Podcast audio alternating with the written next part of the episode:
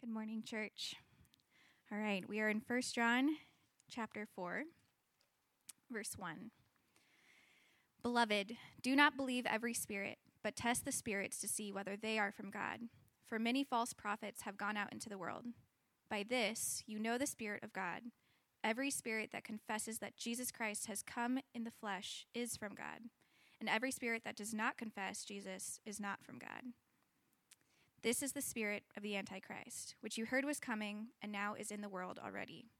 Little children, you are from God, and you have overcome them, for he who is in you is greater than he who is in the world. They are from the world, therefore they speak from the world, and the world listens to them. We are from God. Whoever knows God listens to us. Whoever is not from God does not listen to us. By this we know the spirit of truth and the spirit of error. This is the word of the Lord. You may be seated. Well, good morning, Redemption North Mountain. Um, before I say anything, that interview was amazing. Just thank you for that. I was laughing, Anna and I were laughing so hard over there. Stefan, you are a funny guy. The top hat thing, that was just, that was great. Um, if we've never met before, my name is Xavier. I'm one of the pastors here. I get to preach this passage for us today. And before I go in, I just want to say uh, two things. One, uh, I just want to make a quick announcement of something that's coming up. Uh, we have our membership class coming up, uh, not this Monday, but the next Monday, and then the Monday after that. And if you've been here, part of our church, for a little bit now, and you've had this desire to make a commitment to this church, to say, This is my church. I'm committed to the vision here and the doctrine and the mission of this church. We just invite you, would you come join us at the membership class where we get the chance to kind of just share our heart about this church and then just to make this mutual commitment to each other in love. So I would love if you guys were able to come to that. It's a great time, and I love that class a ton.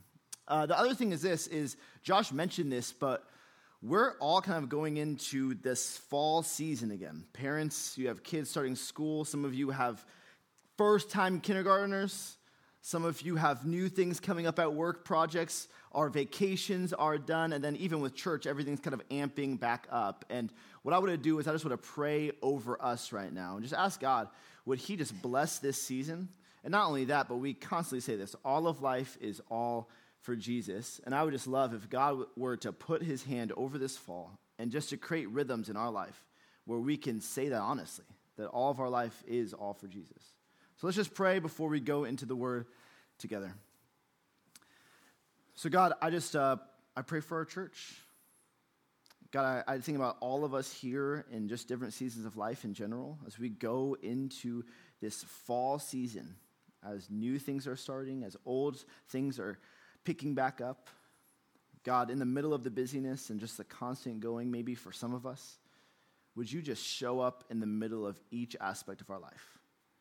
Would you just show us that you're present in those things? Would you give us just an intentionality to be able to be aware of you and to live each moment for your glory? God, we love you so much. Would you bless this time as we go to your word and we see what you want to teach us this morning? Thank you, God. Amen. So in 2018, my wife and I, we brought a group of college students and young adults to Spain for a mission trip. We were there for two weeks and we were able to work with the missionaries that uh, were with our church. While we were there, it was all like smooth, like the smoothest mission trip I've ever been a part of until the flight back. So we are like sprinting through the airport. I still remember this. We are barely going to make our international flight. And there's like security check after security check after, and we're running now to the last security check before we get onto the plane. And we're standing there all in different lines. I remember I'm in my line, and then there's a guy, Michael, that's in a line about two spots away from me. I'm sitting there and I show my passport to the security guy. And just to be clear about this story, my name is Xavier Salazar. So that's part of the story. Xavier Salazar. I show him my passport. He's looking at it for like way too long. And then he looks at me and says, One sec. And he walks over to the security guy that's helping Michael. And Michael tells me, This is all they say it's Senor Salazar. He's like, What just happened? They both come back to me. They're like, You need to go over there. Go where? To that room. I'm like, Okay. I, I walk over. I'm sitting in the room so nervous. Like, Did I do something wrong? What's going on here? And then a couple minutes goes by. They come in. They say, We're so sorry. We got the wrong guy. And then. like, you get on the plane and I leave. And all I could think was, there's some dude with my name out there in Europe doing something that they shouldn't be doing. so I was, I was just thinking, man, it's the same name, different guy. Same name, different guy. As John's writing to the church, he keeps on doing this thing back and forth. He gives encouragement and then he gives warning. Last week, Josh preached, and it's this whole sermon, the passage all encouraging the believers have confidence in God. And now he's going back to warning, loving the people and warning them. Last week, it's all about having the church grow in confidence, and this week is all about having the church grow in their clarity and clarity about Jesus. John knows that the name Jesus is being thrown around, but there are false teachers teaching false things about him. They're saying the same name, but it's a different guy. And John knows whatever they believe about Jesus is going to alter everything else. He wants them to have their eyes set on the Jesus that he knew and walked with and touched and lived with and died and resurrected. He wants them to know the real Jesus. The big idea for today is this. and I'm going to keep on coming back to this over the message, but this is the big idea. Our faith is centered on this question What do we believe about Jesus Christ? What do we believe about Jesus Christ? And however we answer that has implications on everything else in our life. Let's go through the passage and see how it is that John actually plays this out. Let's start in verse 1 together. This is what it says Beloved, do not believe every spirit, but test the spirits to see whether they are from God. For many false prophets have gone out into the world. This whole like section, John's stature is all about protection. I think about my wife and I, we have a 14 month old right now, and we're just at that stage where he's running around everywhere. And the word I use way too often is no, or don't touch that. Or, and part of it is for our own sake. Anna the other day is looking everywhere for her car keys and finds them in the trash because he took them and thinks it's a, yeah, this is where they go, puts them in the trash. But the other side is, and most of the time it's for his protection. We're saying, no, don't do that. No, don't touch that. The other day, he walks over to the oven. It's closed in the scenario, just so you know. It's closed, but it's still kind of hot on the outside, and the light is flashing, so he wants to touch it. And I look at him. I say, Don't touch that. Except he doesn't understand English, so I say, No tocas. he looks me back in the eyes, and he knows what I'm saying. We're looking at each other, and he goes, and it's just, I have to grab him, and this is just a constant story. I'm always going around telling him not to do things to protect him because I can see things that he doesn't. I know things that he doesn't know. I can see the danger ahead of him. So I'm there just to protect him from those things. And John is coming in the same perspective. He can see things that these believers can't see yet. He's already seen it happen to other believers. They go away from the faith because they believe in a different Jesus. So he comes and he goes, I need to give you guys a warning to protect you from something that you might not even be able to see yet. So, what is it that he says? He says, Do not believe every spirit and test the spirits. So when John says the spirit here, he's referring to two different spirits. It's shown in verse 6. Verse 6 at the very end says there's a spirit of truth and there's the spirit of error. And just to be clear about what he's referencing, he's referencing how these spirits are displayed through teachings, through ideas, and words of either the apostles, the people speaking the truth, or the false prophets, the ones speaking in error. So in this passage, you can kind of use those words, a voice or teaching. So think of it this way do not believe every voice or teaching, but test these teachings to see if it is from God. And verse 6 tells us the voices of truth, they are empowered by the Holy Spirit. But the voices of error are empowered by the spirit of the Antichrist. He says this warning because he sees that the people are actually either have the potential to or have been deceived. And specifically around this one thing, around the identity of Jesus. So he's warning them about these false spirits because he knows, I'm going to keep on coming back to this, our faith is centered on this question What do we believe about Jesus? So this is what he says in verse 2 and verse 3. Let's continue going through the passage. By this you know the Spirit of God. Every spirit that confesses that Jesus Christ has come in the flesh is from God. And every spirit that does not confess Jesus is not from God. This is the spirit of the Antichrist, which you have heard was coming and now is in the world already. One thing that was kind of tough for me when preparing for this was when I was reading this passage at first, I kept on thinking that John's warning was about general teachings.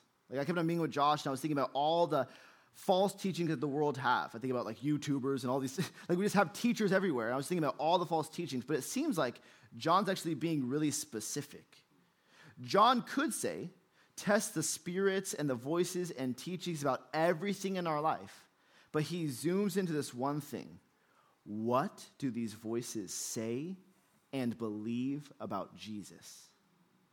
John is concerned mostly with this one truth because Jesus is the centerpiece of all that we believe. This is one of the nerdier examples I will ever use. But here's a picture of a Rubik's Cube. So, if you've, I don't know if any of you have ever saw a Rubik's Cube before, but the whole point and goal is you want to get all the sides matching in one color. So, you want an orange side and a blue side and a white side, and you want all of them to actually be together so it's solved. If you've never solved one before, the way that you would probably approach it, like this is the normal way to approach it, is you go, I'm going to solve side by side. I need to get one side done, then I'm going to solve another side. Then I'm to, but if you've ever tried that, you just end up in frustration. You're like, why can't I get it together? So this is where the nerdiness comes in. So this is usually what happens. You'll try to do this. Here's the next slide. You'll try to get one side, but that's the wrong approach. It's the wrong place to start.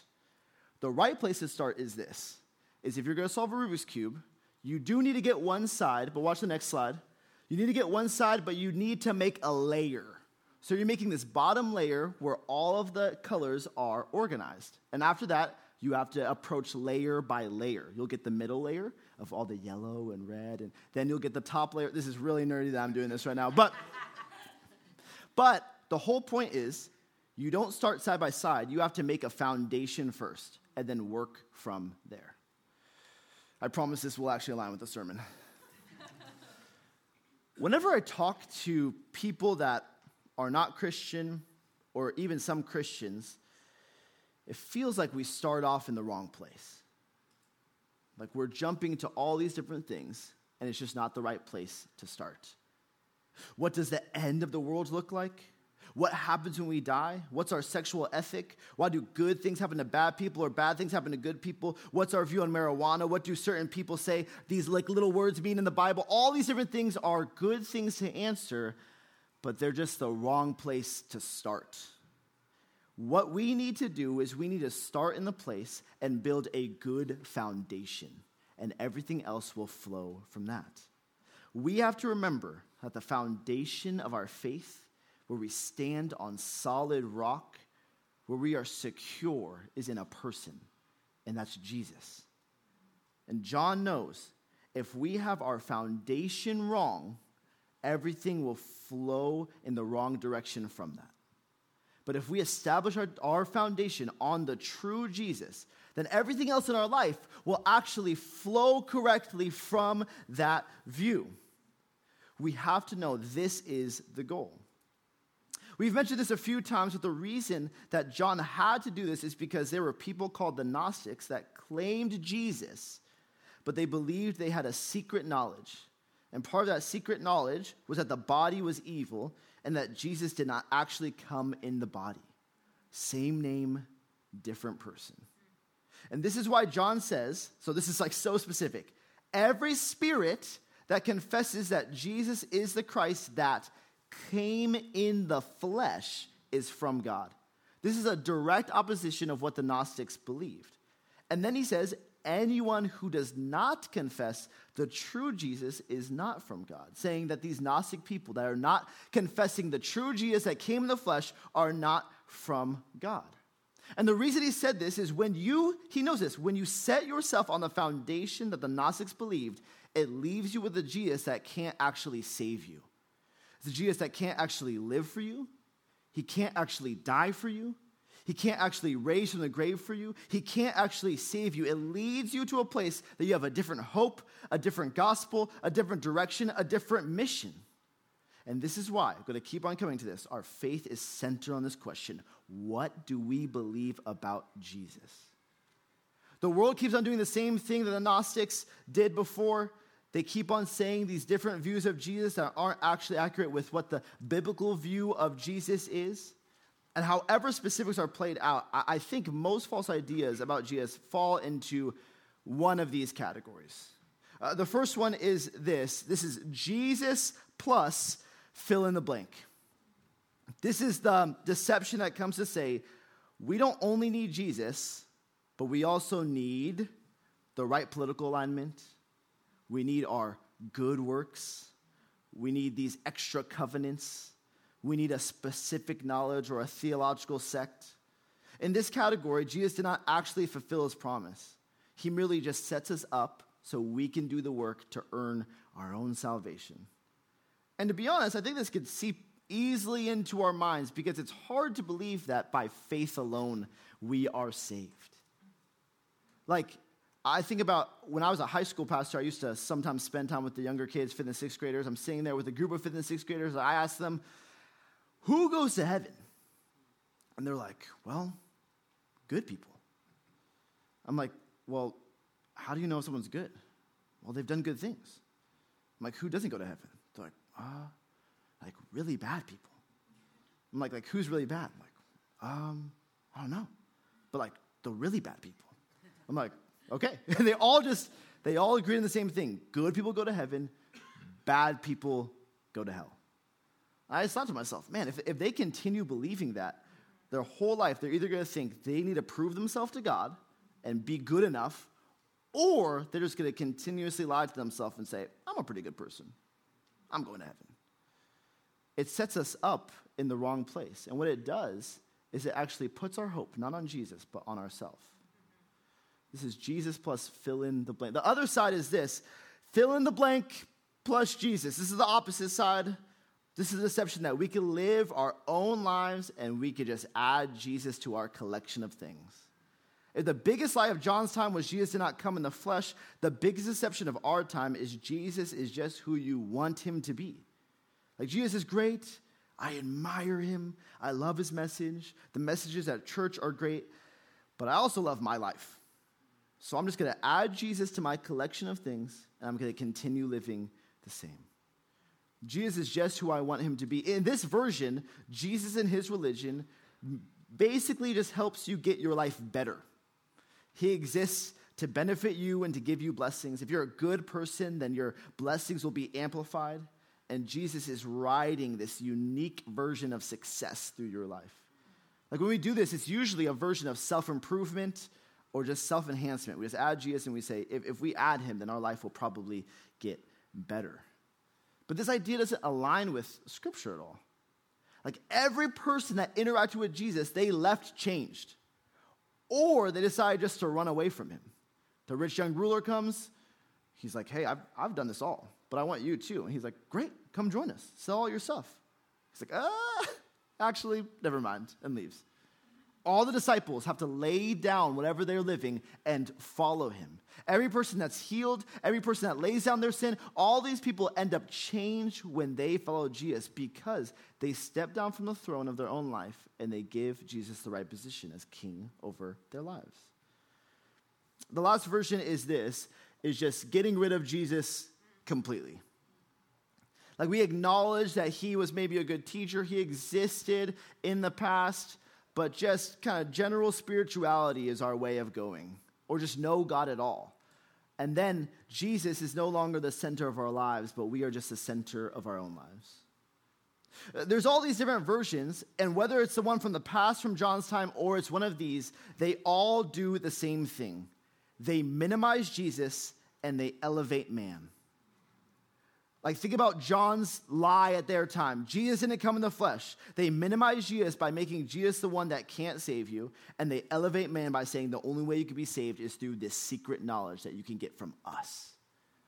Minimize Jesus, elevate man. These all do the same thing. The Jesus plus makes Jesus not our hope and makes us our own hope. The whatever our life is plus Jesus makes Jesus not our king, but makes us our own king. Getting rid of Jesus completely makes us just the center of our own lives. But John knows the wrong view of Jesus will always lead us to a wrong gospel and a wrong hope. I just want to bring some clarity for some of us just for a moment. I'm not saying this is always the case, and I don't want anyone to feel like guilt after I say this, but this is what I think happens for most of us. For some of us, when we have things going great in our lives, it is really easy to follow God. But it is in our suffering and our pain and our frustration when our wrong views of Jesus are exposed. Like when suffering comes up, God is kind enough to start displaying to us where maybe we're believing a wrong gospel. When we think that Jesus did not hold up his end, or he's not keeping his promises, or he's not doing his job, these are the moments where God actually kindly shows us who Jesus really is, and maybe where some of our false foundations are. And for what for us, what we need to do is be honest when we are looking to Jesus and expecting him to keep promises that he never made. Or when we're looking to Jesus to be someone that he is not or when we have been not looking at Jesus at all. For all of us, what we need to do, aligned with John, is to set our eyes on the true Jesus. He keeps on coming back to this throughout the whole book. If you've been here through First John, this is the same thing over and over and over. Keep your eyes on Jesus, the true Jesus that I saw and knew personally, because this Jesus is the one that changes lives and rules the universe and saves you. And this true Jesus is enough. So, for him to actually help us focus on this, what he says is this if we want to keep our eyes on the true Jesus, we must be able to test the spirits. Test the spirits. Let's read the rest of the passage and end with this last section. Verses 4 through 6 says this Little children, you are from God and have overcome them. Those are the false teachers. For he who is in you is greater than he who is in the world. They are from the world, therefore they speak from the world, and the world listens to them. We are from God. Whoever knows God listens to us. Whoever is not from God does not listen to us. By this we know the spirit of truth and the spirit of error. So, to give a picture of testing the spirits, um, I, I want to show you something. I think about some people in this church, they would qualify themselves as something they call a sneakerhead. Sneakerhead is someone that loves sneakers, I guess is the easy way of saying it. But I, I, I want to show you a few shoes that are out there in the world. These are not ones that you would commonly see people wearing, but let me just tell you a little bit about the culture. So they'll come out with these shoes, they'll release a limited amount of them, and then people will buy them up and they'll resell them for a lot of money because you can only buy them through them. So um, these are not common shoes I'm going to show you, but here, I'll show you the first one. The first one is this. They call these the Jesus shoes. I'll tell you why. They, I guess the, there's like water in the sole from the Jordan. There's a, so that verse, by the way, is like Jesus walked on water. So it's like, there's a lot going on here. Just in your head right now, just think to yourself how much you think these are. Price is right rules, don't go above the price. So think to yourself, are you ready? These are $2,000, okay? $2,000, just because you can't find them anywhere. And the people that have them are just waiting for someone to buy them. Okay, second one of these, these are called the Red Octobers. They're not cute, so, but they're really rare because Kanye West made them before he was with Adidas. He released them, you can't find them anywhere anymore. Think to yourself how much these are. $17,000 in my size. That's a real price in my size.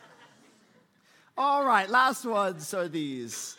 These are the Marty McFly's Back to the Future self tying shoes. Really rare. Adam Cook's wearing them right now. I'm just kidding. Not true, not true. Okay, really rare. Just think to yourself how much you think these are. The price has been going up recently, so just $125,000 is what you could get these for in my size. So that's crazy. What people do is this they will make fake versions of these and they'll get you to believe that they're real. They want you to buy them. Then, when you get them, they get their money, and you are left with not the real thing, but a fake version of them. They do this with everything with shoes, they do this with like purses, they do this with jewelry. They make these fake versions of things so that they can try to get you to get something that you think is rare, but you're just getting a fake version. So they have all these YouTube videos and things of how to spot fake shoes and all of that. But no matter what it is, the rule is the same across the board. Whenever you're spotting a fake, you don't study the fakes, you study the truth. If you want to know a fake, you study the real thing really well. And the same thing is applied here. We need to test claims and ideas about Jesus that creep into the church and into our lives. And the only way we could do that is by knowing the truth really well. And John gives us some encouragement of how we can do this. He gives us three things. We'll end with this. He gives us an encouragement from the Spirit, and then the story and the scripture. The first verse just gives all of us an encouragement. Little children, you are from God. You've overcome them, these false teachers. For he who is in you is greater than he who is in the world. We need to know that we have a source that actually reveals truth to us, and that is the Holy Spirit, God living in us. That we actually have the Holy Spirit that reveals truth so that we can understand who Jesus is and we can have confidence, not in ourselves but in the God that's overcome the world. He lives in us. So we can have confidence that when we go to Jesus, that the Holy Spirit will reveal truth about him to us. The second thing is this is the story. We must know the story really well. This is the reason why. Verse 5 says, They are from the world, therefore they speak from the world, and the world listens to them. The world is speaking a different story than we are. It's their own version of the gospel, attempting to have the kingdom without a king. At the center of that story, in some way, is man, and typically is me. This story goes, and it's really believable, and it's really appealing because it speaks to our flesh. It speaks to our desires, and it speaks to our desires to be our own gods. And the only way for us to fight that story is to depend on the Spirit and to run and fall in love with the true story of the gospel, this true story of Jesus, the true story of how he's revealed himself to the world and saved us from our own sin. And the way that we go when we find this story, we depend on the Spirit. We go to the story and we find the story through His written word, through the scriptures. This is what John says. He says, You be encouraged. Then he says, They are telling this story. And then he stops and he says, We, referring to him and the apostles. And he says, We are from God. Whoever knows God listens to the apostles. Whoever is not from God doesn't listen to them. The encouragement is for us to go to the words of the apostles and others who were empowered by the Spirit that wrote down these words. Like, just to be clear, whenever we're teaching at this church, it's not me, Josh, and Sandy getting in a room saying, like, God, give us a new revelation. It's us sitting down and saying, Are we teaching this really well? Like, even this week, I was like, Josh, can you go by my sermon really quick? Can you make sure it's aligned with what John is saying? Everything that we're trying to teach is from this word because this is what will lead us towards truth. The Old Testament is pointing to Jesus. The Gospels are pointing to Jesus. The church stories are pointing to, Jesus. Revelation, point, all this is going towards the true Jesus, where we can find our hope and our life and our salvation and our satisfaction and our fulfillment. I keep on going back to this. Our faith is centered on this question What do we believe about Jesus? We believe what the scriptures have revealed, what the Spirit has displayed, and what the gospel story that has been written. I, I keep on going to that question about how important it is what we believe about Jesus. And I haven't taken the time just to say, this is who Jesus is. So I just want to close out this time just by reading a passage of scripture over all of us. So scripture from Colossians 1 15 through 23. And I'm going to read it from a different version than the ESV. Let me just read this over you. Would you just allow these words just to be spoken over you? Would you receive these words over you today? We look at this son Jesus and see the God who cannot be seen. We look at this son and see God's original purpose in everything created for everything, absolutely everything above and below, visible and invisible, rank after rank after rank of angels. Everything got started in Jesus and finds its purpose in him. He was there before any of it came into existence, and he holds it all together right up to this moment. And when it comes to the church, he organizes and holds it together like a head does a body. He was supreme in the beginning and leading the resurrection parade, he is supreme in the end. From beginning to end, Jesus is there, towering far above everything and everyone. So spacious is he, so expansive that everything of God finds its proper place in him without crowding. Not only that, but all the broken and dislocated pieces of the universe, people and things, animals and atoms get properly fixed and fit together in vibrant harmonies, all because of his death, his blood that poured out from the cross. You and me are a case study of what he has done. At one time, we all had our backs turned to God, thinking rebellious thoughts of him, giving him trouble every chance we got. But now, by giving himself completely at the cross, actually dying for us, Christ brought us over to God's side and put our lives together, whole and holy in his presence.